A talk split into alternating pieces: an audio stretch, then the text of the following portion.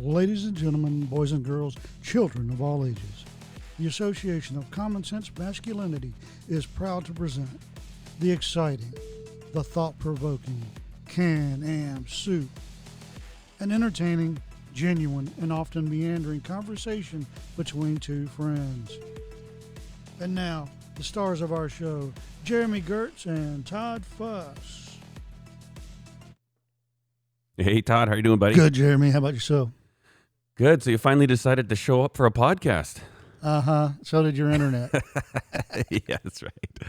Okay, I just so what I did is apparently like I was telling my dad this is a couple weeks ago. I was like, man, I want to get internet in the shop, and he's like, oh, well, we've got this little transmitter, and it's this little panel. It's like maybe four inches by twelve inches, and it's up at the house, and there's a receiver on the shop, and it just shoots internet back and forth at an incredibly high rate.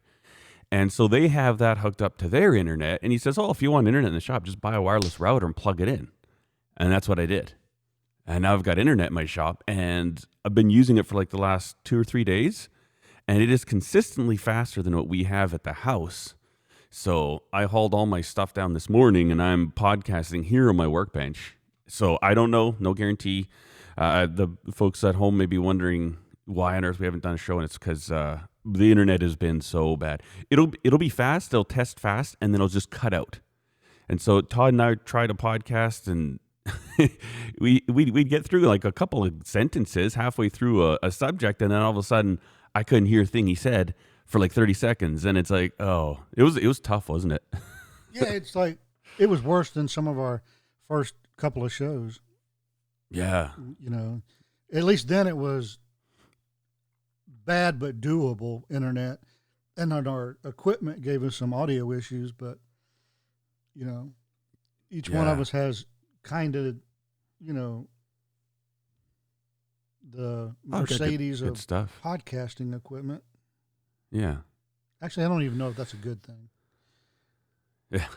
who knows? Um, and then last week we couldn't record because I was on the road coming back from Yeah, how was that? New York. Oh my God, what a waste of money and time. I was expecting you to be like, it was a great holiday. Now, I will tell you, I had three great meals. No one else seemed to. Um, and they're the ones that drug me to those restaurants, right? I wouldn't have, huh. I, I'd have went, but because they're limited in that area for anything good and, you know, that's not off a, a restaurant supply semi, right? Yeah, yeah. And uh, we actually have an ongoing joke that, you know, every restaurant you go to is just Sysco food. But anyway, Yeah. um, not that it isn't, but whatever. Um, Yeah. but I had three great meals up there, and nobody else did. We were supposed to be there Monday through Friday, um, driving Saturday or Sunday, half a Monday, and then leaving Friday and driving half a Saturday. And because I ain't about driving 14 hours in a row no more. Yeah. and that's just driving time. That doesn't include stopping for gas and walking the dog and all Boom. that. So you figure Yeah. 16 hours. Uh, uh I ain't about driving that no more. Yeah, no kidding. And it's not that I don't like driving. I still love driving. There just seems to be an in, inordinate number of um, less than optimal drivers. Yep. And anyway, uh, Yep, I hear you. I had one the first first meal. Oh, I just got you know they should, you know they come and say, oh you know would you like to hear the specials? Yes. It was on Tuesday, so Taco Tuesday, right?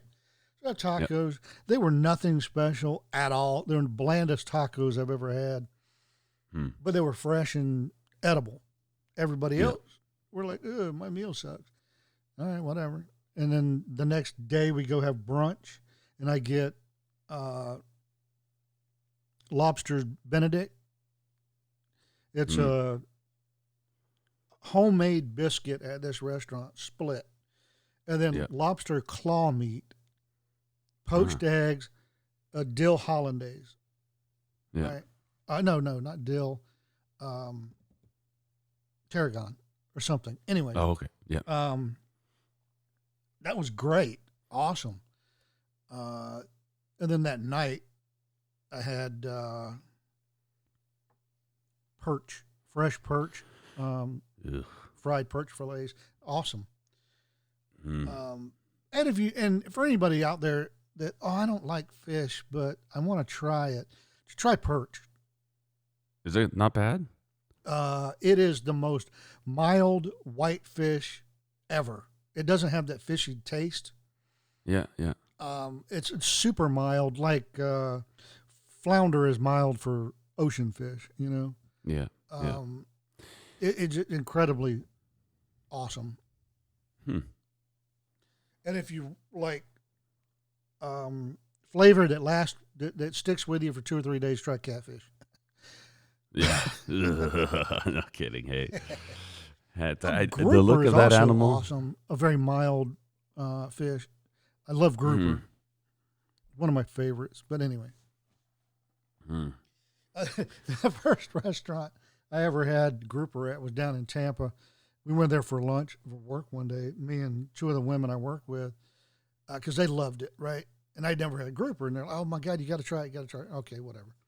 Get there, and on the menu they're called grouper fingers. Yeah. because they're strips of grouper breaded and fried.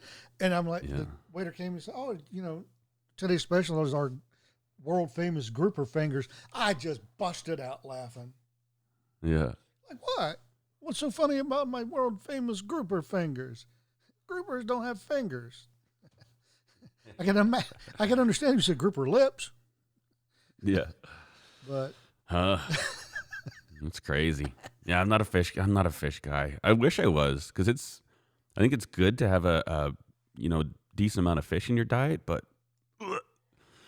it's got to be very mild. Like like bass, I can have like fresh or uh, yeah freshwater bass. I like that.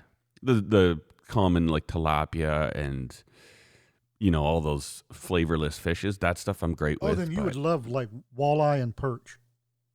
yeah. Oh yeah, Because yeah, my dad always always loved it when we would go fishing for perch, and maybe that's because I know some, like when when I was a kid we did walleye, perch, uh, trout, rainbow trout, and then pike. Trout And and pike I got know- some flavor to them. Yeah, they do. That's a fishy fish, but uh, yeah. And uh, my kids love fishing way more than I do. I, I'm like, leave or take it, don't care. But my kids are always like, "Can we go fishing? Can we go fishing?" And they will. Uh, they don't have to catch stuff. All of them will literally sit there for hours on end at the end of a dock in the hopes of catching a fish. It's so weird, man. If I don't, if I'm not getting action after ten casts, I'm like, well, no fishing here today. Let's go, you know. But they're like, no, we just stay here and keep trying. I'm like, ah, it seems odd to me, but Oh, I, They love I it. actually fishing is the only thing I'm not very good at that I love doing, and I'm addicted to it. hmm. And I love, and I go- actually kind of pick. We kind of picked this where we live right this second because I'm not near anything fishing. Hmm. Hmm. Because it's, I you know I get uh, I love food. I love I can fish all day, just stand there and just get roasted by the sun, and then I'm disheartened for two days after that. Yeah, yeah. and, and then it just builds up, and then I have to go fishing. In fact, I was going to go uh, take a walleye charter up in New York, but uh, I'm having a good time with my back right now. and I don't want to Mm. risk anything. And but um, we were up there with my wife's parents, and her dad hips were really, really bothering him and his back, so he couldn't go. Mm. And that's who I, I was going to take him on a. This weekend's his birthday, and I was going to take him on a walleye charter for his birthday. Hmm. Right on. Oh, so we got the rodeo coming up in town this weekend. Yeah, I was watching And, a little uh, bit of uh, rodeo. Yeah. And it they showed a schedule, right? I'm like, wow, Mhm. that thing moves from the south to the north.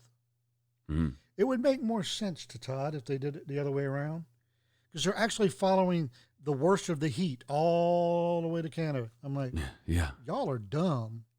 yeah. And it's hot here right Just now, my man. opinion. I know what they're doing. I know why they do it. You know, because historically speaking, That's how the cattle drives went. I get it. But come on, this 2022. Yeah. It's a world class sport. You know, why are you trying to kill people and horses? Yeah. So like yesterday, we're up in the we're we're pushing almost getting into well, just the low 90s right now. So it's pretty warm here. But you know what I love is this shop. Yeah, I just keep the doors closed and it stays nice and cool all day long. You got AC The in there, or old- just the fact that it's insulated. Insulated and then the big old concrete floor, you know.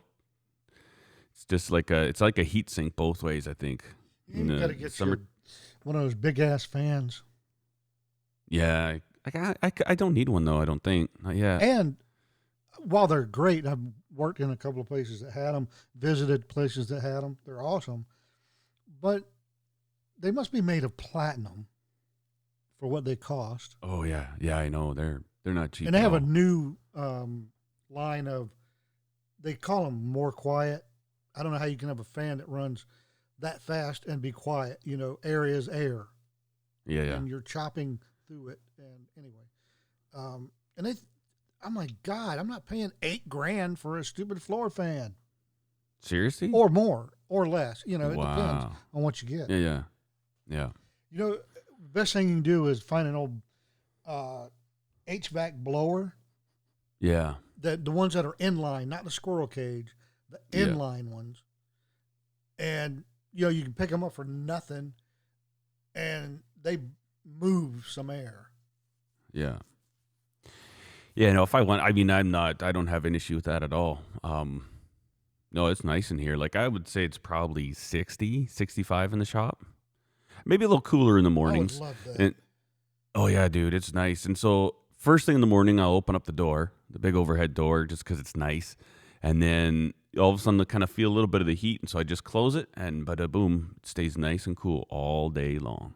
Like yesterday, I got back from town, and I was uh, rode my motorbike, had to pick up some some lights for the grinding room that I'm putting in here, and uh, oh, it was just so hot on my bike. I come in here, and I'm like, ah, I'm still working in jeans. And I'm like, this is fantastic.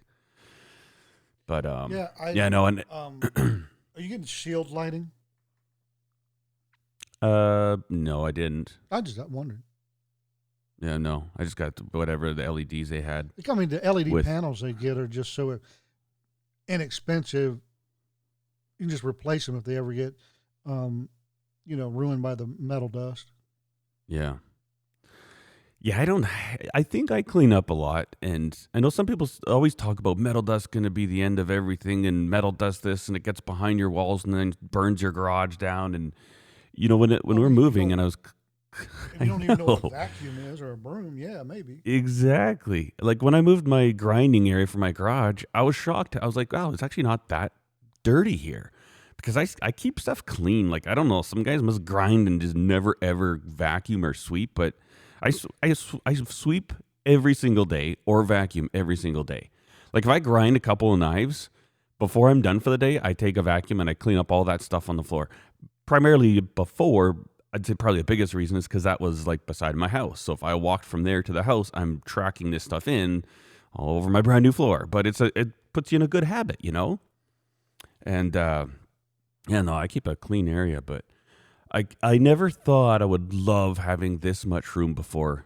I thought oh, it'd be nice, but dude, so I built a a workbench with uh, you know a big C channel frame and legs. It's it's not a welding bench because I have a wood top on it, but it's a full sheet of uh, MDF. So like 49 by 97, right? Yeah, I And I'm like- love MDF, three quarter inch MDF for a Mhm. workbench tape top Yep. Yep. because it's replaceable, it's relatively Mm-hmm. cheap, and it's more durable as a work, sh- you know, work service than people imagine. Oh, totally.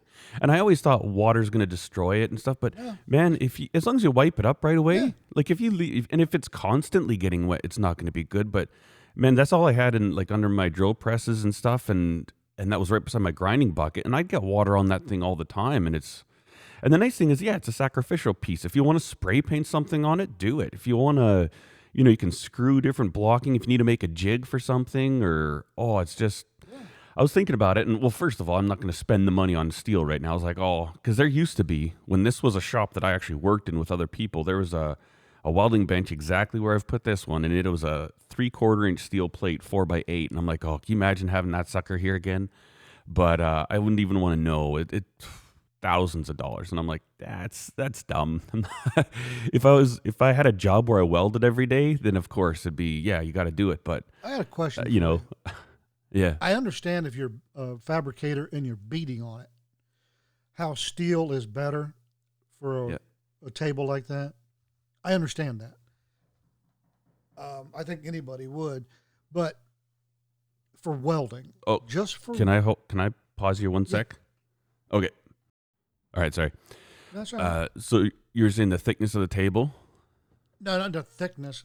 Um, here, here's if you have a, a one inch thick steel table, right? Yeah. Four by eight. I get why you would want that for fabrication. Okay. But what's wrong with a, an aluminum top, one inch thick aluminum, four by eight, for welding? I think they'd warp too much. I don't know. I'm, I'm just, I'm just wondering. Yeah. And here's why I'm wondering that. There's four of them near me at an auction.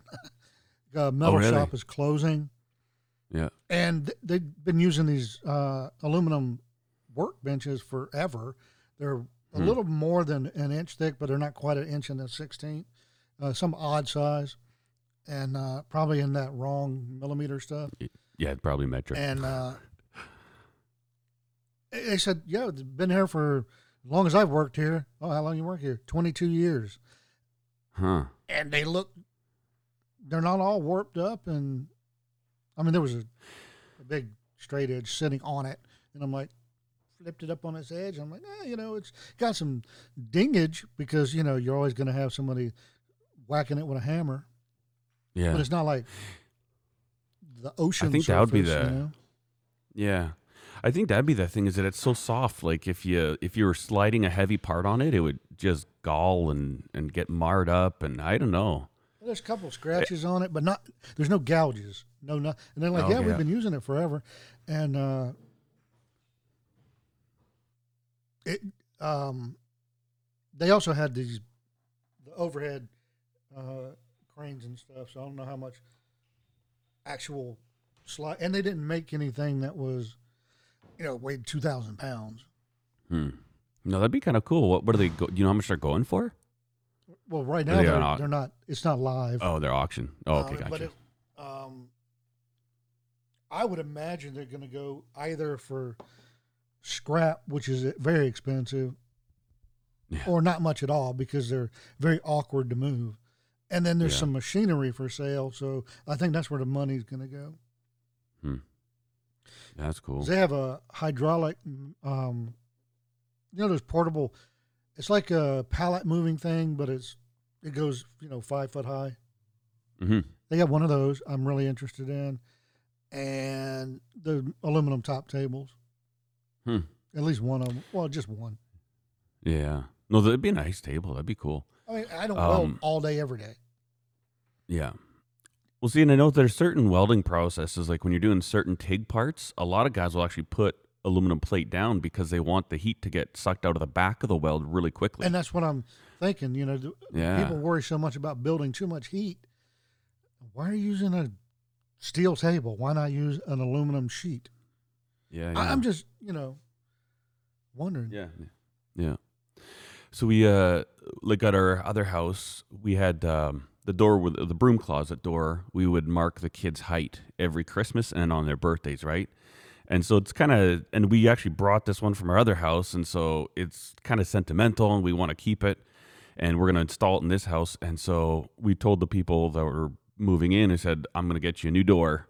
And so we ordered it and it came unmachined. And so I, you know, machined the hinge stuff in and the, the doorknob thing.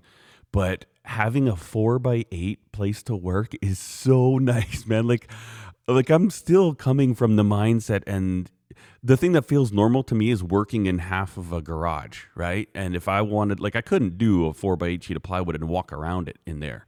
And here it's like just one part of my shop you know, I set this thing down. I can put both doors down side by side, like just transfer the marks from one to the other, and then and now I have it set up on here so I can just paint it on a workbench. And I'm just like, this is so insane. I never, I never, until you have a lot of room to use, you don't really know what it's like to work that way, you know? Yeah. Like I can have signs being processed and then take a break from that and be like, oh, okay, my kid has a flat tire on his bicycle. Let's just go to this workbench. and I just go there. And it's like, I could have like 10 projects on the go at once right now. And this is only half of the shop. Like my parents still have their crap in the back. Oh man, I absolutely, I love having a big shop. And I, I thought this would be too big. I thought, you know what, this is going to be too much space, you know, and you still got to be careful how you set it up. But I mean, so what? Like I got to walk around a little bit. It's not a big deal, you know. Like it's it's nuts, man. Like I wanted to do, I'll just do a quick oil change on the on the lawnmower. It's like just bring it right in. I've got, I could park that thing in about twenty different places in the shop right now. So pick one that's going to be the best and just do your work, and then take it out. Oh, it's so nice. Yeah, I, way back I'm when you first stoked. started uh, considering the move, I told you, you'll you'll love that big shop. You'll have wonder how you ever live without it. Yeah, and then a year later, you'll true. be expanding to the barn because it's not the workshop's not big enough. yeah, I hope not. I sure hope not. No, uh, I'm just I'm just going to be excited. See, the the thing I'm finding is that I'm trying to set this up, but the final configuration is going to have the wood area in the back, and there's tons of room for a nice like I'm going to do a, a built-in workbench with the miter saw built in, right?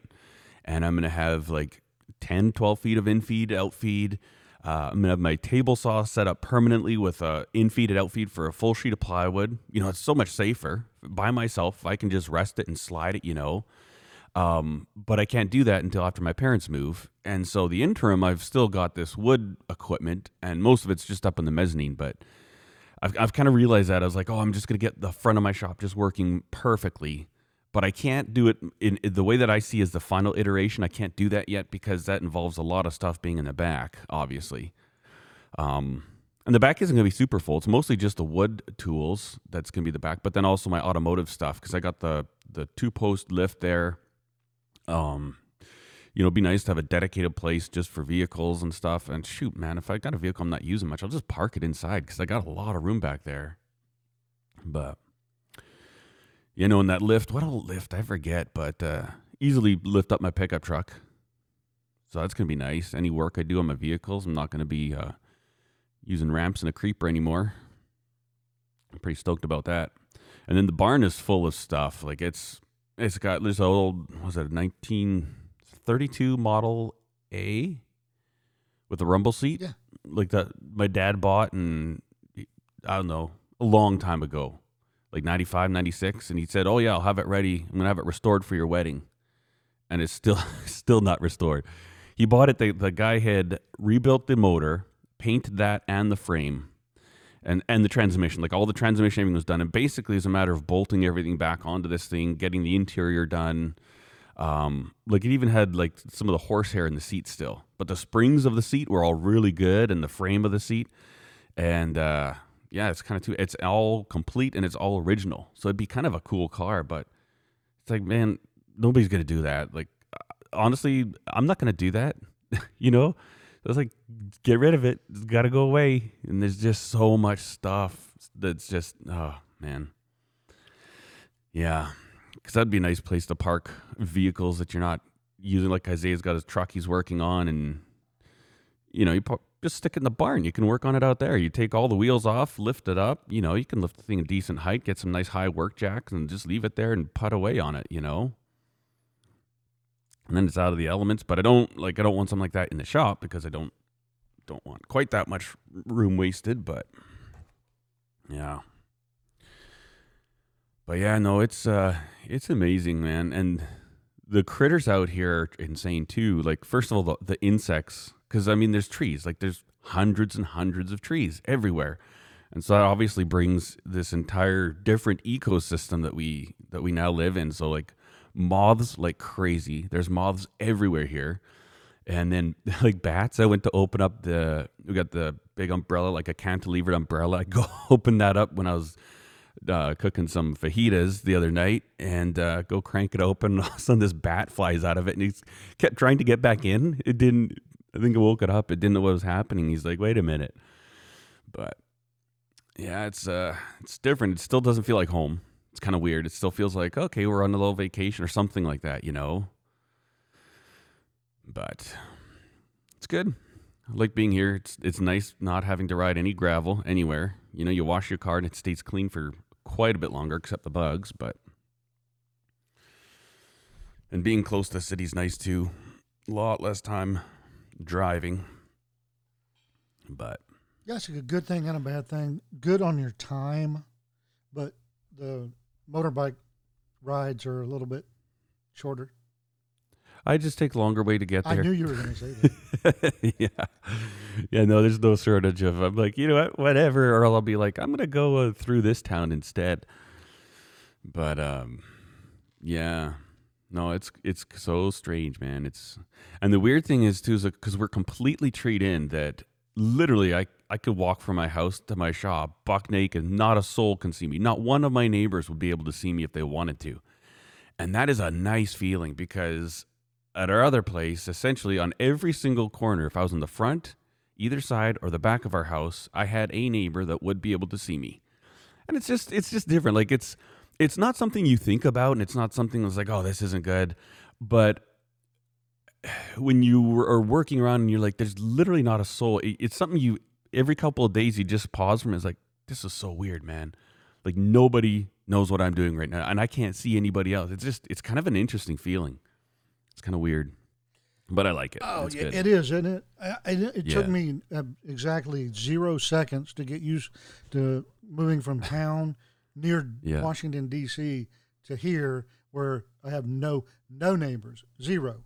Um, yeah, you got to go two miles in one direction to get to my nearest neighbor. Um, huh?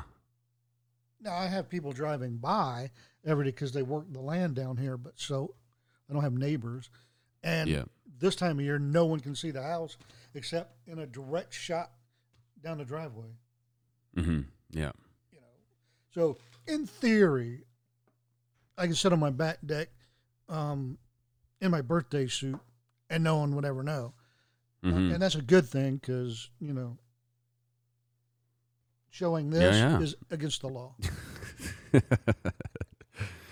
yeah. Yeah, no, it's fun. And then there's also way more room for shooting pew pews out here because um, where it was before, every direction you had uh, you had a house, and I, the one of them I didn't know until one day I was flying my drone, and it just looked like a farm field that kind of went up, and I just assumed into the abyss, and I was flying my drone. I'm like, oh, now not super close, probably let's say half a mile or something, but still, uh, still it was like it was enough to be like, ah, man, Well, I guess I can't yeah, shoot that direction anymore. 762 by 39 is going to make it half a mile. No problem. Yeah, yeah. No, and I was mostly shooting 22s, but um and we had like I actually put like a dirt backdrop and so you know, it's pretty darn good. But here I I can see for several miles and there's nothing. So it's kind of nice. Just got to watch out if the guy's out in his field or not, you know. But uh yeah, so kids are loving that. They go up to the barn and just throw the throw the, just throw the 22 shells away like it's going out of style. Kobe's up there for set. No, it wasn't set. Probably six hours one afternoon. Just pew, pew. I was like, pew, like it's a single shot. How do you load them that fast? It's a good, it's a good thing because like, man, he he's bare. We got those buckets of you know bucket of 22 shells, the Remingtons, and uh, and he went through half half a bucket, and I don't know how many. It's a couple. It's got to be like a thousand rounds in those or something like that.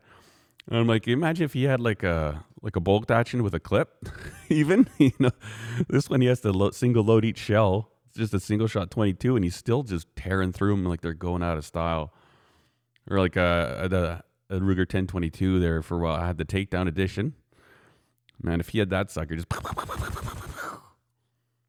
go through 20,000 rounds in a day.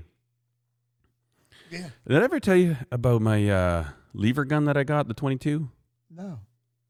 So uh, it's a Remington. What's a? It's a Model 95, right? Yeah. In the 22. and this one was from I want to say 87. People say that it is the smoothest lever gun that's ever been produced. And I mean, I I don't know. I don't shoot a lot of lever guns, but I would I could understand why they say they say it's smooth in the 30-30. Um, I use it with 22 shorts, but uh, this guy that we worked with, um, I forget where he's. He's he's he, Japan. Anyways, he moved into an apartment in Calgary, and this gun was in it, and he didn't know what to do with it. And he said, "Well, I'll buy it from you." He goes, "Okay." I said, "How much do you want?" He goes, 100 bucks." I said, "Sure, let's do it." So I got this gun for 100 bucks, and it has never been, uh, to what I can tell, it's never been refurbished, re- redone, but it is in pristine condition. Like the bluing is perfect. There's zero signs of any type of corrosion or discoloration. The wood looks like it looks like somebody stored it in a silk sleeve. Like it is so nice. And man, it shoots like an absolute dream. Like you take your pinky and you just flick the lever and it opens. You flick it back and it closes. It just and just like it is such a smooth gun. Have you ever heard those ones? The the Yeah. because it's a, the Remington, the Winchester 95, right? It's a It's a model. 95. eight- It's from 1894, but they call it the Model 95. Um, Yeah. The uh, I have a relative that has one. Uh, Yeah. It, it his is also um, pristine because it never gets shot. And my experience with those has been it's either an incredibly smooth gun but worn because it got used hmm a lot. I mean, a lot, you know, Mm-hmm. or they bought it and put it in a corner in the closet and it's never moved Mm. ever, you know. But Yeah. I remember a guy um uh brought me a rifle to look at. It was a 30-30 and it was just it was gorgeous. Had an inch of dust on it, but it was gorgeous. And he's like, "Yeah, I think my grandfather bought it and forgot he owned it Huh. because his uh, hunting ja- jacket was like hung on it. Put it in the closet again in the corner. Hung his uh, hunting jacket over the barrel so nobody could see it. Right, Yeah. and it had been there since his forever. Right, Huh. and uh, he's like, "Yeah, I, you know, Grandpa's died, Dad just died. It's mine now." And I was looking at it, and I can't see down the bore, but it's weird because we don't think it was ever shot more than once or twice. Yeah, sure, I'll look at it. No problem. So he brought it over, and uh, it was just packed with like the old, uh, like when spiders lay their eggs, those sacks, the old ones. Oh, yeah. Yeah. Oh, wow. It was like one generation on top of another on top of you know, over and over and Yeah. over for about eight inches of the barrel. Wow. Yeah. Poked that thing out, cleaned it, good as new. He's like, wow, do you think that hurt the barrel? I said, no, it's pretty much spider silk. It was, you know, uh, it was like having a pillow inside your barrel. Yeah. Yeah. That's crazy. And that thing, he, um, he offered it to sell it to me, but uh, it was a Winchester and not a Remington. Mm. and the Winchester action on that particular model is not very smooth. It's Hmm. kind of it's it'll last forever. You shoot a million rounds with the action, right? Yeah. But it's just not as smooth. It's kind. I don't want to say clunky, but you can feel every little part moving. Mm. Yeah. yeah. And a Remington of that same era is like um, cooking oil on glass, you know. That's cool. But Yeah, no, they're yeah, they're, it's fun. Fun to be able to shoot guns out here again. I'm looking for a couple of lever guns right now, but Are you?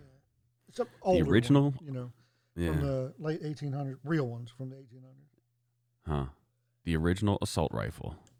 Yes, it is. In fact, yeah.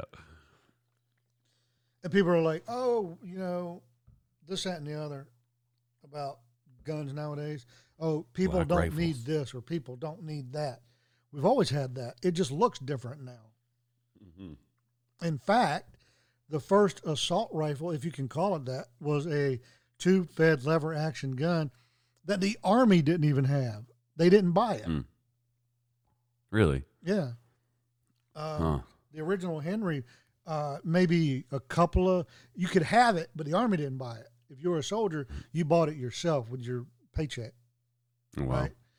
Um, the army thought that the people would their the soldiers were stupid and they would waste too much ammo. Hmm. And because then back then marksmanship over volume, now it's volume over marksmanship. Yeah. Yeah. Uh, that started in World War One, uh, if not before, but certainly in World War One. mm-hmm. But Yeah, I'm looking for crazy. an 1886, and uh, well, actually, it's three of them. I want a uh, 73, an 86, and a 94. Hmm.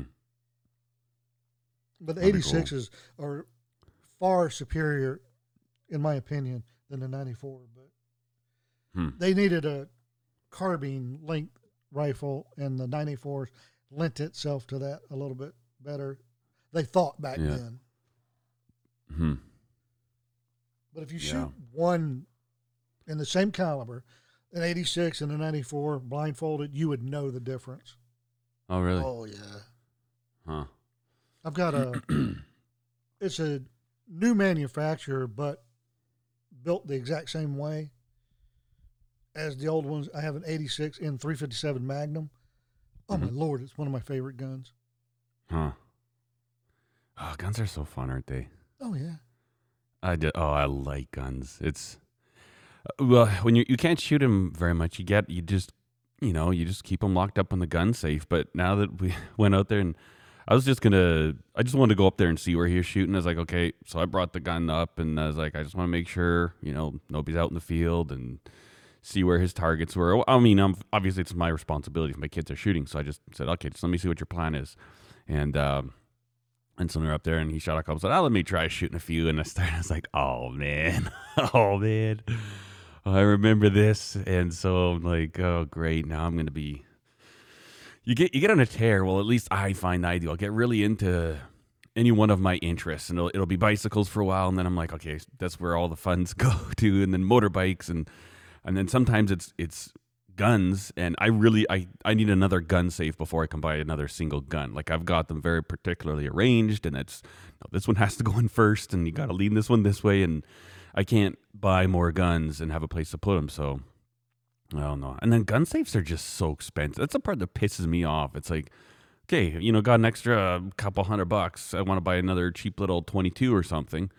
Wow now you got to buy a gun safe for it and that's going to be like 10 times the price of the gun you just bought. It's just, man, it's outrageous. and I know a little bit, a little bit about uh, the science of fire protection and theft deterrent protection, stuff like that, and gun safes. Safes in general for the residential market, but gun safes in particular, are so overpriced and overspec Oh my Hmm. God, they lie to you through through their smiling little teeth, and it doesn't matter what brand it is. Hmm. Like, oh, it's this, right? Whatever, whatever their spec Yeah. is. I know they're lying, and then they're going to tell you, oh yeah, you know, it's two and a half hours of um, fire protection, uh, maybe in Yeah. a perfect world, and that's protection against direct contact with the flame. That has nothing to do Mhm. with heat damage. If you had a safe full of stuff in a fire for two and a half hours, it's an oven. Yeah, exactly. You're literally yeah. baking the stuff inside. Yeah, Um, yeah. Big pile of just resin and melted, you know, stalks and yeah, discolored uh, Yeah. steel tubes. And I Yeah, my, go ahead. No, th- the only reason I want a safe, like honestly, theft, whatever. I, I mean, I don't know. It, it is, I guess, a heavy, heavy thing that's hard to open. Could would actually make a difference, but the number one, I'd say, the only reason I ever bother to put guns in a safe is just because kids, right? Oh, yeah. And now they're they're better. Except my youngest. I mean, he still like, he carries around his little pellet gun all the time, and uh, I still find him like he'll he'll just leave it out, and I'll go check it, and it's fully cocked with it, ready to go, just laying on the table outside. I'm like, oh. I know it's just a pellet gun, but if this thing popped into my leg, it would really hurt to pull this little pellet out, and it will stick in there. I know for a fact they stick inside of you. um, but and then even like he's my youngest is so snoopy. Like he goes through everything of mine, everything. What's this? I'm like, where did you get that? It's- Oh, it was in your closet. Why are you in my closet? you know, like I've got an automatic knife, which you know apparently you're not allowed to own or something. Or I may or may not. But uh, look at this. the spring's so powerful, it just jumps right out of your hand. I'm like Foster, you're not allowed to go through all my stuff. And so that's the big reason why I need to have uh, a gun safe. Yeah, I have two, I- and they're full, but How big are yours? 400 guns each? um, So I got ones like maybe 12 inches cute, like inside, you know? Like not much. I, I think they have- call mine like a 12 gun I have safe. one that's uh, five and a half feet tall, but it's three feet square, Oh, wow. and then one that's a little over six feet tall, and it's a little wide, like thirty nine or forty inches uh, Oh, wow. wide and forty inches deep, something like that, right? And How, how the heck do you even move something like that? very carefully, and in little bitty increments. Uh, Yeah. the red one, the uh, Liberty Safe, um, we were able to slide that around on a carpeted floor at my old house. Mm. Here, it's not on a carpeted floor, and and it's the lighter of the two, and you can't move it. You put the Mm. gray one on it, uh, uh, you know, you're you're hosed by. Uh, but what I did was just, um, oh, I had to go buy a Johnson bar to be able to just inch it by myself. Yeah. So, Wow. Uh, and then those, uh, uh, uh, furniture moving things. Oh, yeah, a little dolly. Yeah. What? Oh God. The polyethylene Uh, they're made from. I have some that are like industrial. They're uh, half inch thick, and they're about six inches round. Uh, they're made for moving big pieces of machinery, and those wouldn't do it. I think it has Oh, wow. more to do with the texture of the floor down there, Oh, okay. Yeah. but because it's one of those uh, laminate wood floor, and I can't stand laminate wood floors, but that it was in the house when I got here, so and yeah. it's the basement. yeah. Who cares? Hmm. Yeah. Anyway, Yeah. but I couldn't move That's- them. Now I'm gonna have to move them again when I get my office down there, but I have a plan. Huh. Uh, I now have a, a portable electric winch Yeah, I got one of those too. for you know two tons. Uh, okay.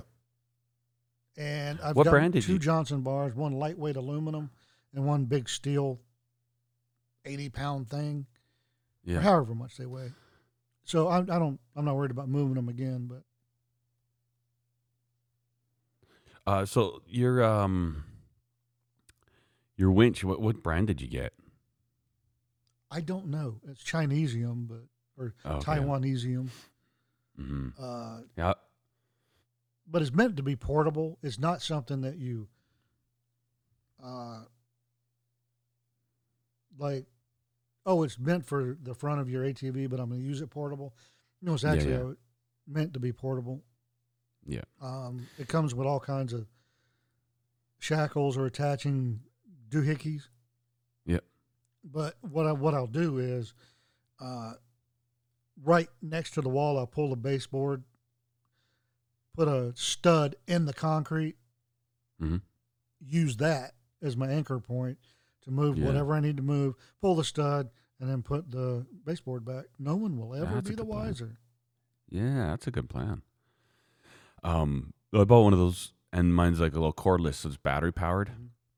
And uh, just because we had like to move my son's truck onto a trailer, garden tractors that don't run, like I sound like a real redneck hillbilly because I kind of am. Um, and so I had to buy this winch so I could just pull up all these vehicles, and it it just works so good.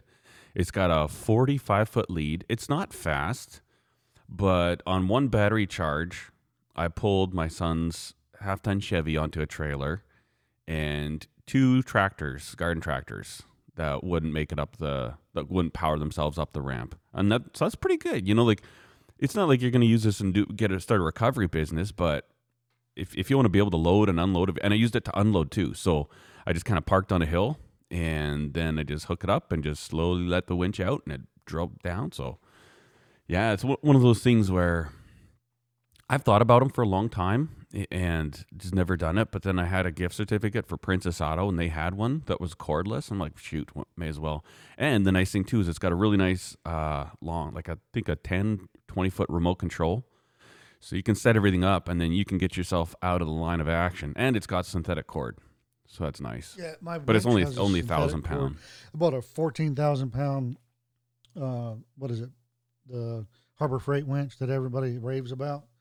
Oh, Okay. Synthetic cord, and it's still brand new in the box. Yeah. Go- I mean, I bought it planning for the eventual truck purchase, and then uh, Yep.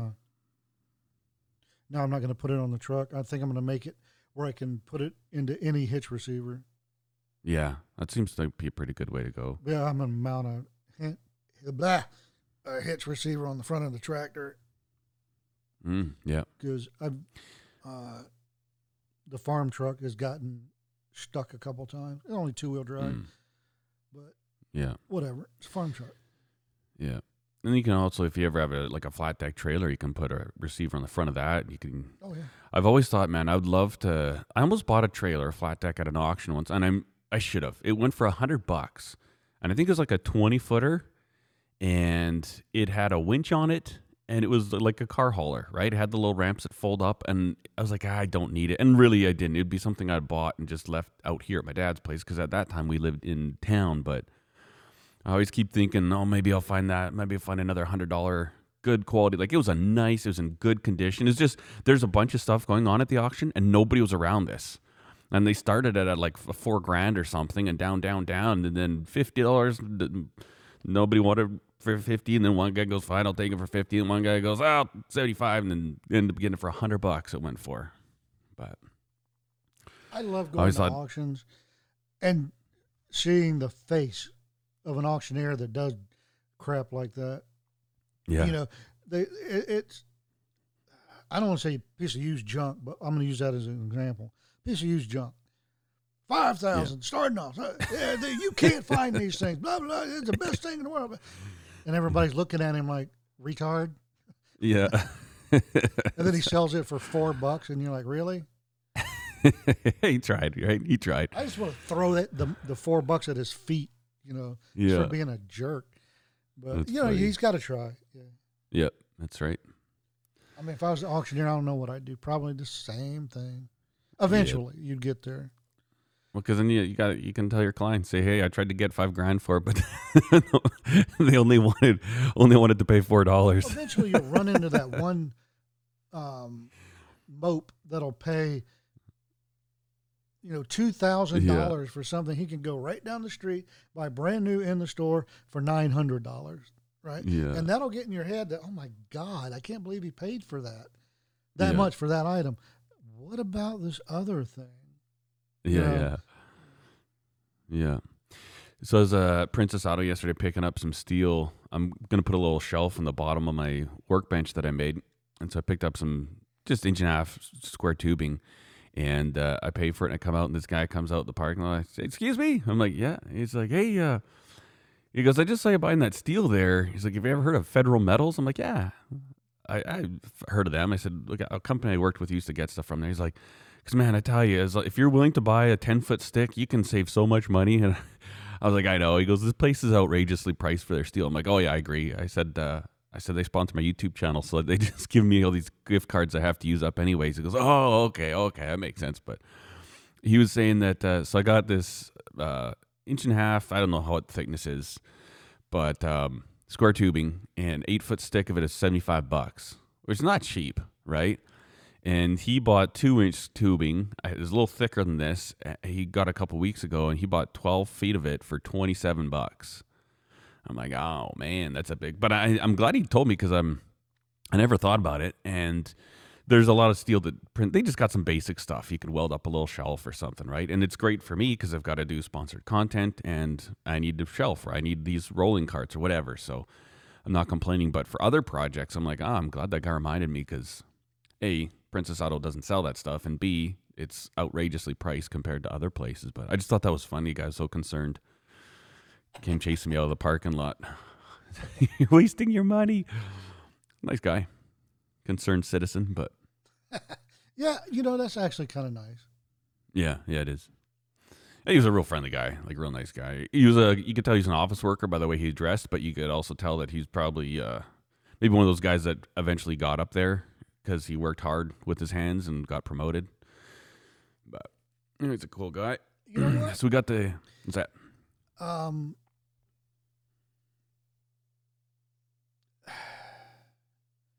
you know, you've been in a job, right, where you have to wear like a uniform, whether it's a company shirt or whatever.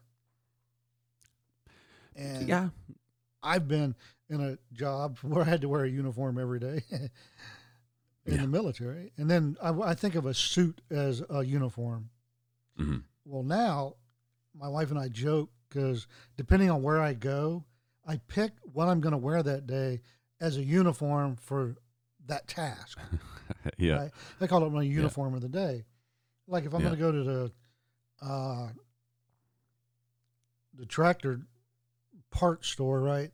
Um, I'm not going to wear my, you know, Izod polo and nice jeans. No, I'm going to wear my work pants. I'm going to get a dirty shirt out of the hamper because that's what they expect people to look like, and they treat Yeah. you differently. Yeah. They treat you If with more Walmart, respect, and this is something about human nature that really annoys me. But it is what it is. There's nothing, nothing we can do to change it. Yeah, If they have a preconceived notion of what a person's supposed to look like at a, you know, whether it's at the public library or at an auto parts store, if you go in looking differently than their expectation, you get treated differently. Yep. And with less respect. hmm and I've seen it. It's happened to me. I've probably done it unconsciously. Um, whatever, you know. hmm yeah, Uh, That's why uh, I made sure that people knew me ahead of time. If I was going to stop at the Harley store on my way home from work when I worked in D.C., I'm going in there in a suit, yeah, yeah, you know. So they, but they knew me. yeah, yeah, yeah. I still you got, go to I still caught a rash of you know what when you go in there in a suit. They're like, ah, look at this, you know, Yeah, blankety yeah, yeah. blankety blank. yeah, yeah, yeah, yeah, yeah, whatever. yeah, Yeah, where are you coming Shut up. from? Your mom's Yeah. house. yeah, I mean, yeah, what? yeah. But so it, it's just weird, and I'm just Yeah. wondering how many other people do that. Oh yeah, you know, like, uh, yeah, no, it's it's funny. You know, what you know, what drives me nuts. What kind of the outfits like? So generally, now I'm in shorts and stuff. But then if I if I gotta go somewhere uh, and I can take my motorbike, I'm not gonna ride my motorbike in shorts. Then I put jeans on, and so it's just a pain, like having to change the middle of the day. But um, with all the rodeos coming through, and this is like rodeo season. This weekend is a Strathmore rodeo, and one thing, and I, I know it shouldn't, it shouldn't bug me, but it drives me nuts how all these city slickers dress up and they spend a lot of money for eh, like I okay buy a cowboy hat and stick it on. Sure cool great. But these city slickers will go out and buy like brand new Wranglers brand new cowboy shirt. They'll buy these big belt buckles. And they don't understand that you know a real cowboy if he has a belt buckle on it was a prize. It was a trophy from something he did Yeah. not something that he bought. And they get these cowboy boots and they come out. I just it shouldn't bug me because whatever like that's just a stupid thing to let bother you but it really bugs me like you st- take that off take that or the worst is when you see them wearing the cowboy hat on backwards i'm like wow Oh, you know, I'm going to claim cultural appropriation on that one. Oh yeah, speaking of which, so the Pope came here, right? The Pope came to. It was on Sunday, and uh, just flew into Edmonton. So you know, like a couple hours from here, and the natives asked him to come. Uh, some of the Indian reserve, and um, so Justin Trudeau's there. Have you seen his haircut? you got a new haircut. He looks exactly like um, oh Jim Carrey and Dumb and Dumber. I'm not joking. You just Google Justin Trudeau's new haircut, and the next image that will come up will be Jim Carrey and Dumb and Dumber. But um, the Pope, there's a picture of the Pope with a full-on Indian headdress on. I'm like, how is that not cultural appropriation, right? Like, uh, how's the woke not freaking out on that? And then he apologized for you may may not have heard, but they they had uh, what they call them, the schools. The Catholics did basically took all the all the Indian kids off the res- reservation and put them into uh, their own schools. What do they call them? Res- residential schools. And apparently they're abused and mistreated and this and that and you know they found a bunch of human remains in BC and without any uh, absolute concrete evidence, they claimed that it was a bunch of bodies of children. And there's no way to prove that. They, they don't even know. They're not even digging it up. And they're saying that, that these kids were massacred, right? And this is like no forensics have been done, nothing. They don't even know if they're adult bones or children's And there's so bones. many They- other explanations that are pro- Yeah. far more likely, but they just went to that conclusion and opened up And the freaking taxpayer wallet. Yep. And the government apologizes. Like to get the Pope to Alberta cost $50 million. And the province is paying for it. I'm like, okay, the Catholic Church has more money than any country on the planet. Why doesn't he pay for his own travel? Why are we paying for all these pedophiles to fly here? you know what I mean? Like, you see all these guys in these robes getting off this huge airplane, and I'm like, that is. I told my kids, I said that is just a big league of just disgusting human beings. And I, I'm sorry, like I know a lot of Catholic people, and they're great people, but man, that it is not cool. Like the ah, you, you know what? I, I like I would never ever leave my kid with a Catholic father, a priest, or whatever. I mean, it's not right. It is not right. It is right for a man to get married and have relations with his wife. For you to say that it's better not to, okay, of course they're pedophiles. That's the only people they have access to. You know what I mean? Like, I, I'm, I am anti-Catholic Church. It bothers me so much. And the thing that really ticks me off is Christians will be like, "Oh, but some Catholics are Christians." I said, "No, you can't be a Catholic and a Christian. They're two completely different fundamental beliefs." The Catholics believe that you have to pray and have to be intervened on by the Father, and that you can't talk directly to God. And they, and it, like the, the fundamental beliefs, there's no way. Now you could be uh, go to a Catholic church and be a Christian, but you don't believe the fundamental truths of the Catholic religion. You know, it just bugs me. Anyways, speaking of costumes, hey, Well, you know, I'm pretty sure I would let the Pope slide for putting on a headdress. Yep. When there's probably some evidence somewhere in the past that um, an Indian would have taken the Pope's hat and a pretty good layer of skin. you know, yep, it's not quite eye for an eye, but hey, hat for a hat. there you go, yeah, But no, I I am uh, uh, I'm anti-Catholic religion, right? Yep. You know, uh, somebody said a long time ago, you know, as far as they're concerned, the uh, the Pope being the guy, being God's um, telephone answering service, as it were, hmm he can just wear his butt for a hat for all he was concerned because that ain't true. There's nothing in, you know, that we can put our hands on uh, that says that, except, hmm you know, oh, yeah, yeah. God told me you can only talk through me. Really? Did he? yeah, You know, were you looking the same poisonous frog as John Smith. Yeah, yeah. Um, Well, and the thing that they have to do things for their sins, right? Like, okay, say say seven Hail Marys and this and this, and it's like, okay, Jesus dying on the cross was the atonement for your sin. There is not a single thing you can do to make up for what you've done wrong. The only person that can do that already has done that, and you just have to accept it. And that's the Christian religion. That does not align with Catholicism. And people are like, oh, Catholics can be Christians. And well, no, they can't. They can't be a. They can't truly believe in Catholicism and truly believe in Christianity. They're different. well, no, the, what's the root of Christianity? Christ. yeah, Therein lies the speed bump, the problem for Catholics. you know, they don't believe the same thing about Christ as we do. yeah, So, just saying. Yeah, You know, I'm, 100%. I'm, I'm not, I'm anti, I don't believe in the Catholic religion. I don't think that's the right one. I don't believe in Islam, but I am so anti Islam, it's not even funny. Um, you know, whatever.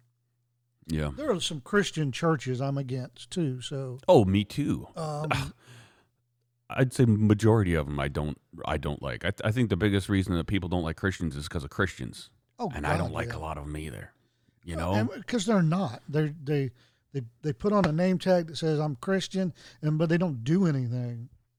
Mhm. They go to church on Sunday or Wednesday night, and then they say, oh, "I'm going to heaven." No, you're not. Dork. Yeah, and and and so many churches now too. They they're afraid of definitive truth. It's like no, there are cases where it's like this is the right, and there's only this, like right and wrong.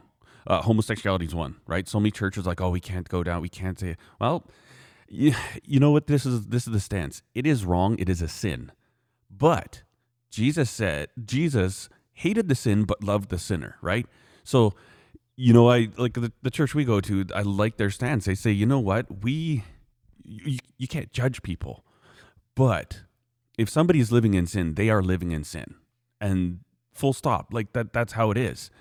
And it's not like you know, so many people get into this argument like, well, well, why is that a sin? Well, because it's we. There has to be a a one foundation, right? And that's the Bible. It's the oldest book to ever exist and it gives us the blueprints that we should live our life by and um but it's like okay so if somebody's living in sin that doesn't mean you treat them bad. You don't judge you don't you know for homosexuality you can't you don't you're not mean to me. you're not like oh you sick faggot. Blah, blah, blah, blah, that's the wrong attitude Oh, right? absolutely. You can't be. the attitude is yeah you're you, what you're doing is wrong. But man I, I care about you. I, and because i care about you i want you to to realize that this is not healthy for you. This is going to end very very bad you know? And so uh, that's the approach. And it's so so many churches are like oh we're just not going to say it's wrong because that's offensive. Well it is wrong and yes it is offensive i'm sorry the truth hurts sometimes you know to do the right thing sometimes is very difficult uncomfortable and painful for some people other words what is it going to be willy-nilly whatever you feel like because that's a bad bad road to go down because what if I feel like doing something that's going to hurt somebody else? By what standard? By what uh, moral? What what can you tell me based on this willy nilliness that that what I'm doing is wrong? Because if it's everybody's choice, then you can't tell me that. We have to have a definitive right and wrong. And that's where so many people like, oh, I don't like religions because of this, and it's like, well, dude, it's you know it's kind of whatever we feel like oh you want to let's play this out a little bit let's see how whatever feels like and then by what measurement are you telling me i'm doing is wrong Th- th- their argument just falls apart it's like oh yeah i guess society would be ridiculous if it was entirely like that. And people don't realize that the western culture is built on christian values. It's based on a a moral code of right and wrong. And they don't want that now right? They're just like oh no you can't tell me. It's my truth my truth. It's like well this beautiful land this great opportunity this technologically advanced age and uh, an age of incredible wealth this is because of the right and wrong that people chose to acknowledge and live by so Your truth ain't gonna get you far. If you just, if we lived an entire world according to everybody's truth, man, we would be screwed in very short order. Oh, I think that's where we're at, or Yeah, yeah, almost is. there, because, like you're saying, people, it's it's very difficult, and I think it was meant to be difficult, um, but you got to do it. You have to understand. It's not up to us to judge. I'm not going to judge Mhm. you. hmm I think, um, I, you know, what I'm famous for saying is, you do you. hmm It doesn't have to be out in the street, though. That's where I have Mhm. the problem with these things. You know, personally, if you're homosexual, you're going to hell. There's nothing you can do about it, as long as you continue that behavior. But why do you have to rub it in everybody's face? Yeah, I know. I don't rub my heterosexuality in other people's face. It's none of Yeah. nobody's business.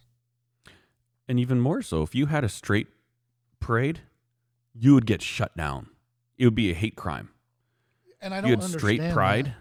Yeah, I know. It's like, hey, I'm, there's a whole parade of people that are heterosexual and say this is our straight pride parade. Yeah, it, literally, they, the police would shut you down, and people who organized it would get charged with hate crimes. Hundred percent. And- And it's the exact same damn thing. and you just reminded me of a real life example of that very thing, um, of that kind of thing. You know this. You know, the United States Supreme Court just overturned Roe v. Wade, and it's caused Yeah. all kinds of pro-life, pro-choice hoopla. Yeah, yeah. Well, one of the pro-choice people, one of the big pro-choice voices, right? And she's famous. I'm not going to say her name, but she's famous and very loud pro-choice voice. You can't tell us what to do with our body. Blah blah blah blah blah blah.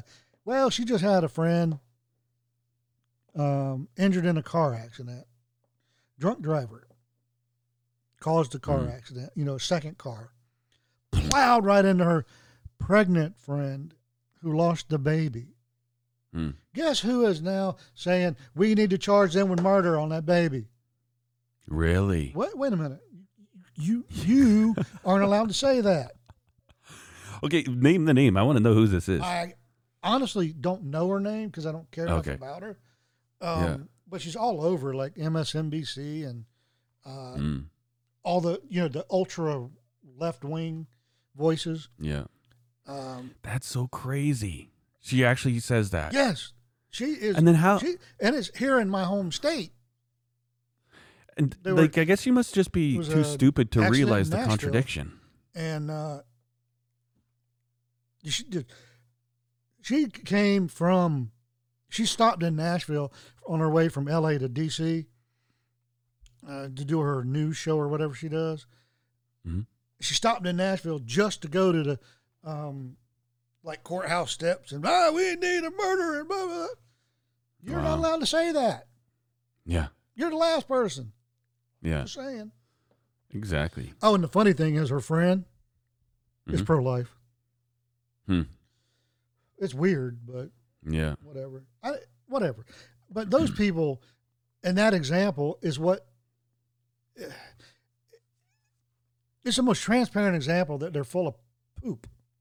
yeah, Um, I want everything my way. yeah, There's no there's no equality. yeah. They want the script flipped. That's all they want, Mhm. but they can't say that. Yeah. And another example that I, my wife and I talk about all the time, and I'm, I'm surprised at first that she was on my side, but she really is, um, because it's logical. Women's rights, equality. You not equal. Yeah. We're not equal to you either. Just saying. hmm It- It's not a good thing and it's not a bad thing. It's just a thing. It's nature, biology, right? It's creation. Yeah, And you get these women that just cry equality. We're equal. Treat us as equals. and then the, in the next breath, um, yeah, you're gonna have to reduce the um, the requirements for this job because we can't do that. Yeah. Thought you were equal, stupid. Yeah. Exactly. That's what the job requires. We can't lower it. You have to Yeah. be able to lift 150 pounds a thousand times a day yeah. on this job, or you have to do this, or you have to do that. Or get a different job. Yeah. You know, meathead that can lift that much, his fingers look like sausages. He can't thread a needle. We're not equal. Exactly. We're not meant Yeah. to be. And I'm not saying Yeah. men can't sew. I, I, I sewed for years on my own uniforms Yeah. because I, oh my God, they want so much money for it. We didn't make that much money, so you learn to sew yourself, right? Yeah. I like sewing. Um, it is so hard, and I have so much respect for seamstress, real seamstress, or a tailor. Oh my God, Oh, oh, I know. Like so Steph makes talented. Steph makes almost all of her own clothes. Like she is so good. I mean, she's got all the machines too, right? Like her sewing room had four machines in it, but like she uh, she makes uh, t-shirts, just boom. And then like I, I saw this um, these boxers with the I forget what brand they are, but they got this ballpark pouch, which is like a little compartment for the boys down there, and it keeps them from flopping around. And so she makes so she makes all my boxers now, and they're the most comfortable underwear I've ever owned in my entire life. And that's like eventually, once all my other ones are worn out, that's gonna be the only thing I wear is homemade boxers. And she whips them up in like ten minutes, boom, boom, done, right? And then, uh, oh man, she's so good. And then I tried doing something like a little a little bag. They call it a feed bag, but you can put, you know, it kind of velcros to your handlebar, and then you can put a water bottle in it, or I put like bear spray in it, or anyways, a simple tube, right, out of really nice, rigid, non-flexible fabric. Man, that takes me so long. It takes me hours and hours, and I'm fretting, and eventually I get it, and I'm happy with the result. But man, I could have made two knives in the time I made that bag. and Steph, if she was doing it, she would literally have it done in like five minutes. When she sews, her machine is at full RPM. It's like, when I sew, I'm like, ding, ding, ding, ding, ding. Whoa, whoa, back up, back up. Yeah, I know. It is an incredible.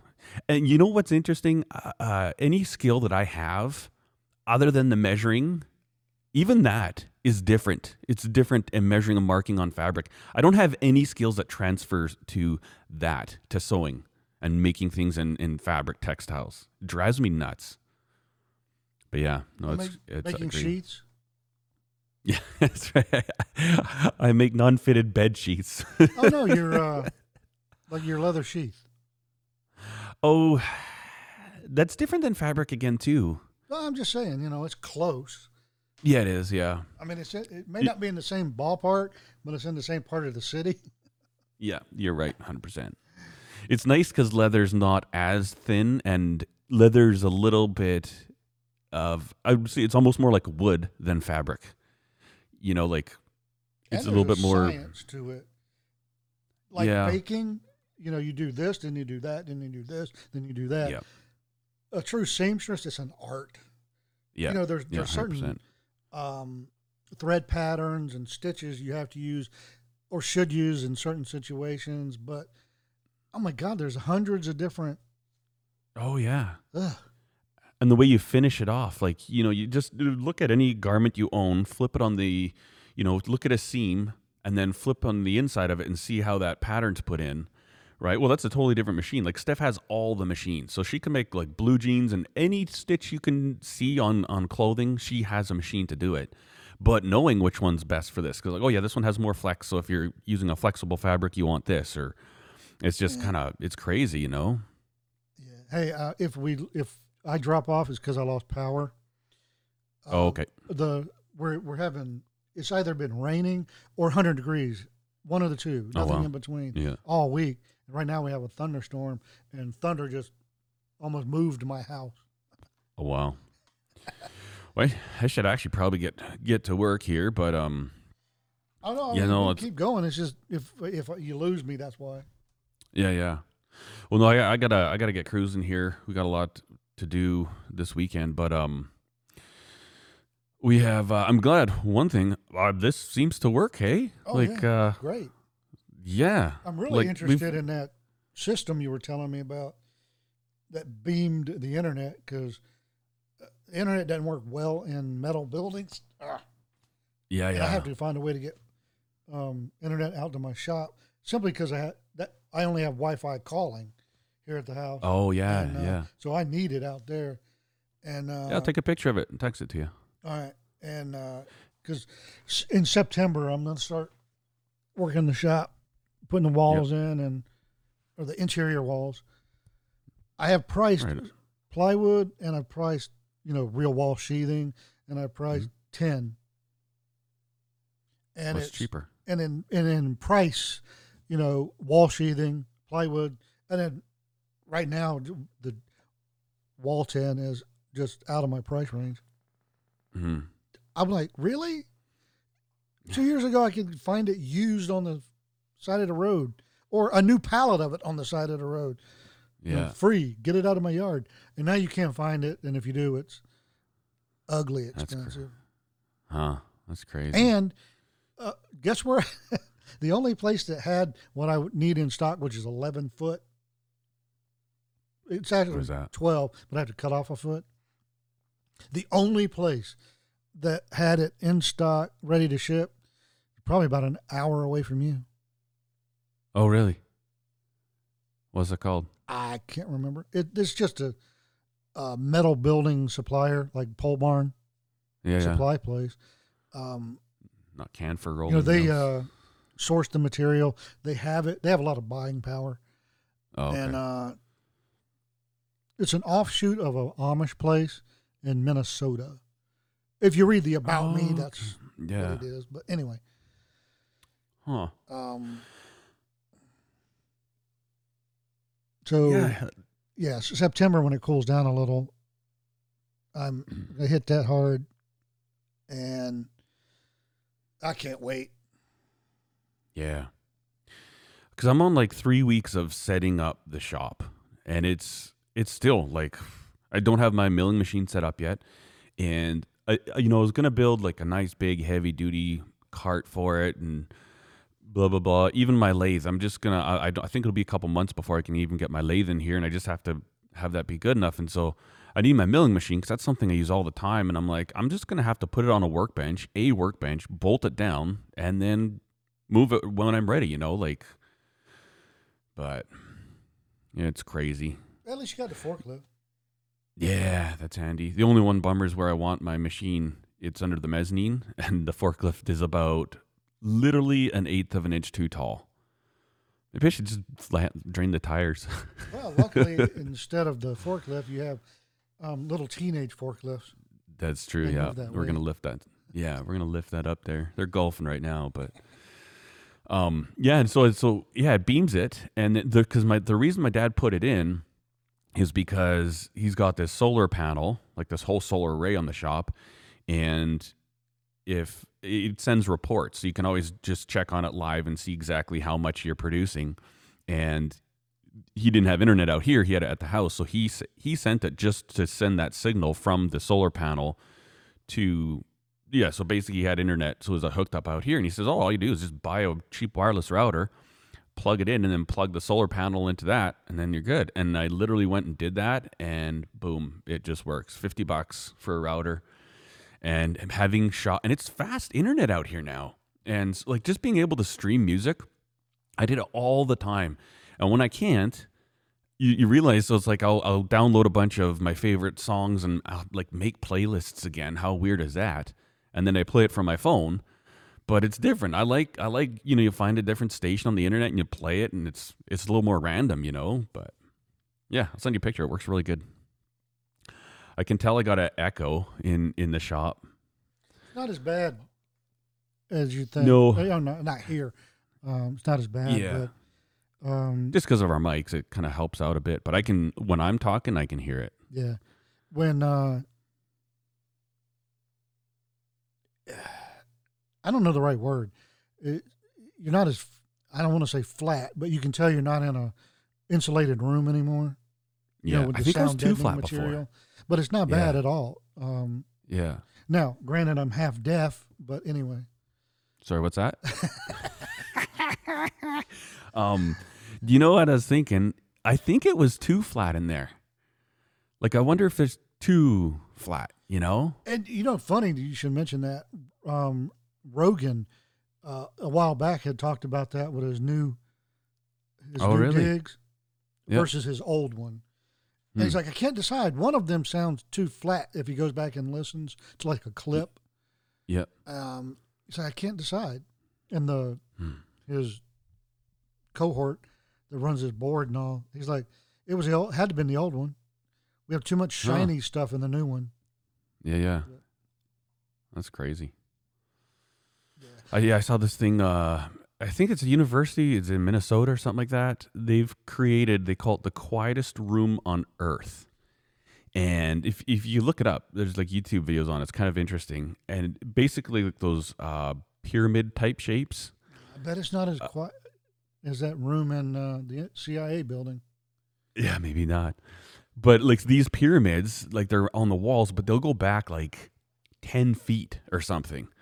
And they've done tests. They'll lock somebody in there to see who can stay in the longest. And I think the longest anybody's ever been able to stay in there without asking to come out was like 12 minutes or, or six minutes or something. I forget. But they say it's unbearably quiet. And when they close the door and leave you in there, there's nothing, no sound. How and they awesome say it drives people And I mean, Oh, I don't know if I would like that. I've been in a sensory deprivation chamber. Yeah. I went to sleep. And they're like, no one does that. It's too uncomfortable. No, it ain't. I like it. I love this. Can I have one? And uh, one of my, My new uh, man cave. audiologists that wanted to do uh, surgery on my ear, Yeah. he had a, this machine that introduced white noise uh, both through your skeletal structure as well as um, your auditory sense. Oh, wow. Basically, it does the same thing that room would do, just with you know noise. hmm And I'm like, oh, this is great. He's like, what? People hate this. No, it's great. He's like, what do you mean? So once you once you started the white noise through my skeletal structure, my tinnitus stopped, and no one knows Ah. how bad tinnitus will drive you crazy. That's that's crazy, eh? Oh. And you know what's bad about tinnitus? Hmm. Really, other than it driving you crazy, they're now pronouncing it wrong. What are they saying? Oh, I don't even know if I can say how they're pronouncing tinnitus. I mean, no, it's tinnitus. Jerk. Tinnitus. Anyway, huh. Crazy.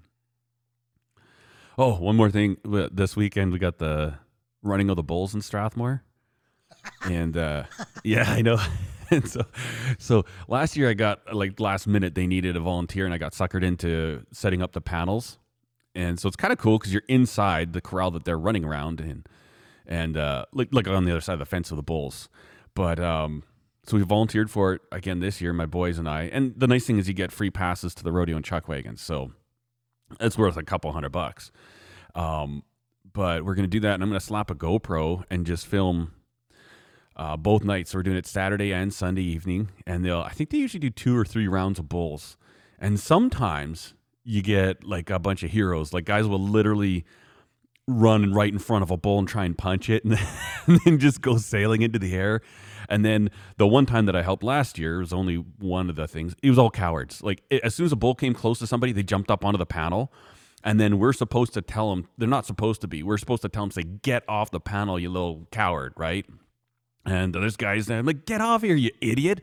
Like, you want to be a hero, you, you try and run in front of the bulls in front of this crowd of people, and then you just jump on a fence? Just What a step back and coward. Front kick him right off the thing.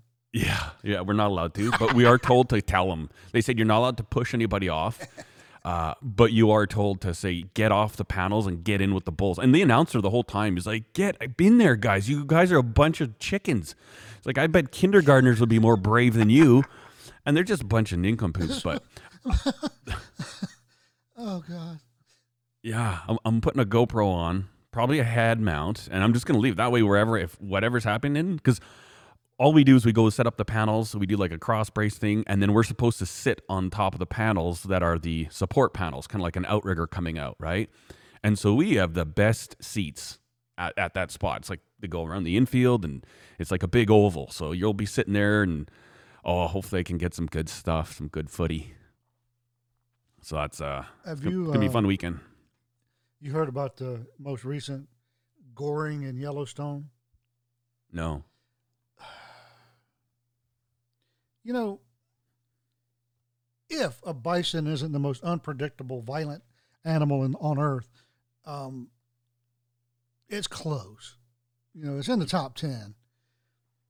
And I don't know what it is with these tourists in in Buffalo that they just want to walk up and take a picture, like in his face, or or the new Tide Pod challenge is see how close you can get and slap him, you know, on the rump. Really? You know how fast those things can spin around? Yeah. Faster than you can blink your eye. It's been That's funny. it's been on high speed camera, right? yeah. Um, and I've seen them up there. Uh, and then, well, anyway, this new guy that got gored, people were like, "Uh, you know, do away with the." bu-" No, you're in his house. Yeah. I don't blame the shark when they bite a swimmer. Yeah. You know, you walked up to a buffalo, a bison, Yeah. and slapped it on the Yeah. butt. That's funny. Dude, they're so ignorant and violent. They'll walk up to your car and gore it. You know, Yeah. Yeah. um, just saying. Yeah. I've been in a car that was head butted, but never Really? gored. But and we weren't Those, doing uh, anything. huh. and we were actually trying to. But you know, the people behind you won't move. The people in front of you won't move. yeah. You're Yeah. like, oh, great. Yeah. Here we go. He's coming after Whack! me. Yeah. Oh, great. How am I going to explain this to Hertz? That's right. Um, so I photographed a wedding once in Saskatchewan, and this was it was literally five miles from the U.S. border. And there's this natural grasslands. It's a national park or protected area. I don't know, but there's a herd of buffalo there, and the farm, the this girl, her parents' farm, was the last private property before this grasslands. And so they, of course, want to go out there. And it's beautiful. It's just like two track roads everywhere for miles and miles and miles. And they wanted to see if they could see some buffalo bison. And so, sure enough, they saw them. And uh, so they got some pictures with them in the background. But they were smart enough. They said, we can't get too close. Like they, they always go out there. They're always four by four out there and stuff. He said, if we get, you know, this is probably good. And so we did something to get getting closer and closer. And they didn't care at all. And I was kind of scared, but I was fine because it was the buffalo, the bride and groom, and then me. And so, you know, I mean, he was an undercover cop, so I don't know if he could he could probably get out of bad situations better than I could. But I thought at least she's in a long dress. I'm sure I can run faster than her, you know. And then the one picture, she goes, "Can we do a fun one?" I'm like, "Yeah, of, course. Like, let's do some fun pictures." And so she tells her brother, she goes, "Go get the rifle." and so she got a 30 on six behind the truck, you know, just like you would in Saskatchewan, just behind the back seat. And she goes, "I want some pictures like I'm shooting a buffalo." and so I switched lenses, and it was a bummer I couldn't share any of these photos because he's an undercover cop and you know protection, all that crap. Um, but man, like I'd kind of I'd kind of go a little bit not fully lengthwise down the barrel, like you could still see her dress and stuff, but kind of shooting along the way she was shooting. And oh man, there's some funny pictures, man. This girl in a wedding dress with a rifle shooting up a buffalo in Saskatchewan. It's good times. But yeah, it was, it was wild. You know what? I been to a not a wedding, but a big ceremony, big celebration. Kind of on par with a wedding, but it wasn't a wedding. Hmm. And the guy was an undercover cop, federal agent. And he said, you know, nobody takes, you know, this, I know. And I'm standing there, and I knew some of her people, not his, right? Mhm. And I'm like, her dad just happened to be leaning up against the same bar as I was. I'm like, why would he even do that? He's not in uniform. There's nothing here that says cop. hmm Now everybody in the room knows. Yeah. If he just shut up, nobody would know, right? You know. Yeah, Like, why yeah. do they announce it? It Yeah. just goes against the grain of what they're Mhm. trying to. Yeah, ugh. And, and generally, if you don't want to be in photographs, it's not super hard. I mean, obviously harder now than before. But somebody comes up and wants to take a picture, you could just turn your head and just be like, "No, I don't. I don't want to be in pictures." And wait till that situation happens. You know, before you just go announce it. And this one, they had I, they had to agree because I, you know, that's part of your way you make your money as a photographer is you get some nice photographs and you put them on your website, and people will be like, "Oh yeah, he is good at what he does." And the bummer is this was a really attractive couple. Like I'm just gonna say it. Like he was ripped, he was tall, and she was very attractive. I'm like, man, this was been like. There's certain clients you get, and it's like this is like my dream client because, and you, I did an engagement session with them, and they're photogenic. Because some people are uglier than snot, and you take a picture, I'm like, wow, they look really good. That's How is that even possible? No, and I'm I'm telling you, there's been some. I've worked with some models, and I meet them in real life. Like you know, you meet them in the car in the parking lot, and then we walk in. They, they're getting their makeup done and stuff. And the whole time I'm dreading it. I'm like, what on earth? How is she lying to me like this? And then you take one picture, and it's like, what? It's it's totally weird, but it is totally true. Not for everybody. Some people look the same in pictures in real life, but I've seen I've photographed some girls that are really, really not attractive. Like they don't look pretty. You take a photograph and it's like, wow, they look very good on a photo. It's weird. Yeah, But yeah, no, and then- I've seen a, uh, you know that how what is her name? Um, Gazelle or whatever, supermodel from back in the day. Yeah. I don't Saw her in an airport. Didn't know it was her. Wouldn't have. really. She hadn't had an entourage, right? And Yeah. people going, "Oh my God, it she's ugly." Uh-huh. ugly. That's funny. Like, ugh, you need a sandwich, girl. We can count your bones. They don't even cut you open for an autopsy. Good God. Yeah. Huh. That's crazy. Right there's on. not- well, There is not a fine line between anorexia and obesity. There's a big spectrum there, depending on your Yeah. body type. You don't Yeah. have to be, you know, 75 pounds, people, yeah. Yeah, no kidding. especially when you're a six foot tall chick who's a supermodel. Yeah. Your bones Yeah. weigh 75 pounds. Yeah, that's crazy. I don't ugh, yeah, that's not cool. Not cool at all. Now, on the other hand, I don't like these new commercials they have about body typing where women come in all shapes and sizes. Yeah, they sure do. It's great. You be you. I don't want to see a 300 pound woman in her underwear on my TV. I know.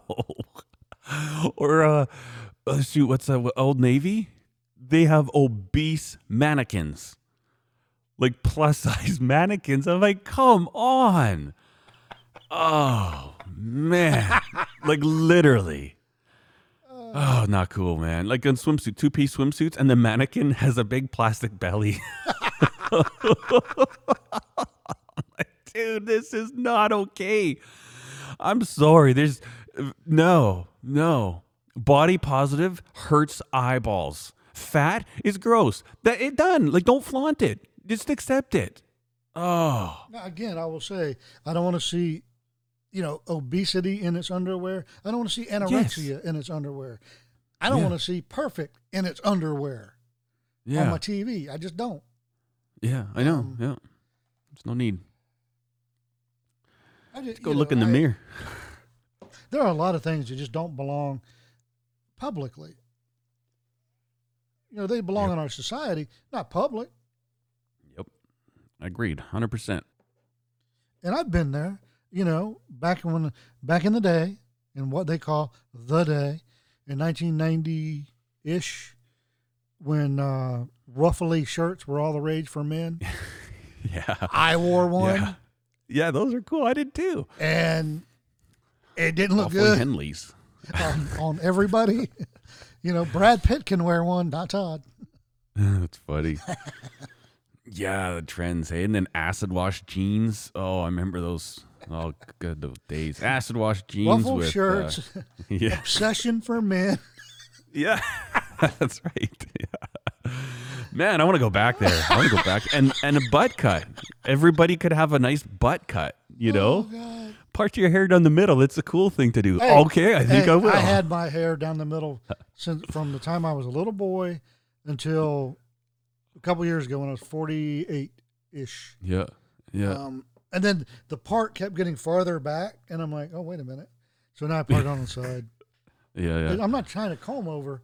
I'm just, you know, I'm f- in my 50s now, and you're going to lose your hair. It's just a Yeah. fact of life. Oh, you can tell me about and it. my, I want to shave it, because it's just so much easier. And my wife's like, "You don't have a bald head head. You have an alien shaped head." No. yeah, crap. Let's go in there anyway. Yeah, that's funny. I refuse to be Jean Luc Picard. I'm not having a horseshoe baldness. Not happening. Yeah. yeah. right on. Well, I'm glad we were able to get this one finished up. Hey? No oh, yeah. technical difficulties. Oh, the one thing with the internet, I was just thinking, you got a, do you have a clear shot between that you could mount it between the house and your shop? Yeah. Yeah, then you then it'll work fine. This thing apparently will do like half a kilometer or something like that, and it's yeah. My dad said it was just a breeze, and so he just has it on the inside door jamb of the garage door at, at the house. So you don't. I didn't even know it, it was there, and uh, then you just put it on the shop wall, and yeah, I'll take I'll take a picture. Put a repeater in my it. garage that goes out to the RF receivers on the doors and windows of the shop, and that works. The regular Wi-Fi or cellular will not penetrate that stupid building. Yeah, yeah, I'm like that's ugh. yeah. So you just have this on the outside, and then you just drill a hole and run a cable to the inside of the shop, and then you, yeah, it's just like a modem point basically. I've got a uh, one of those really cool. Um, oh, what is it? I'm looking. Uh, those Netgear Alien uh, routers. Mhm. Oh man, those things are awesome. Eight Are they? antennas. Oh wow. I had it in the Maryland house, but can't use it here. Uh, but I Huh. will with that. You know. Yeah, yeah, But- yeah. I bought a fifty dollar one from Walmart. Yeah, I've already got this one. So Yeah. when I bought it, it was almost four hundred bucks. Crazy. But I had to have a powerful router there, even though you know just a regular house, to have it secure enough and strong enough. Because I was getting interference from the neighbors. You know, every, you live in a city, Yeah, yeah, yeah, and people don't understand about the Wi-Fi interference. I didn't, but I do now. yeah, yeah. Right on. Cool, man. Well, thanks a lot, Todd. It's been a good show. Love it. I missed it. Yeah, me too. Sucks not doing it, but I think we're back on the reg now because we got internet again. So Yeah. sweet. And thank you to our listener out there. Appreciate it.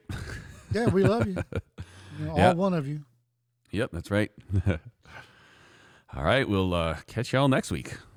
See ya.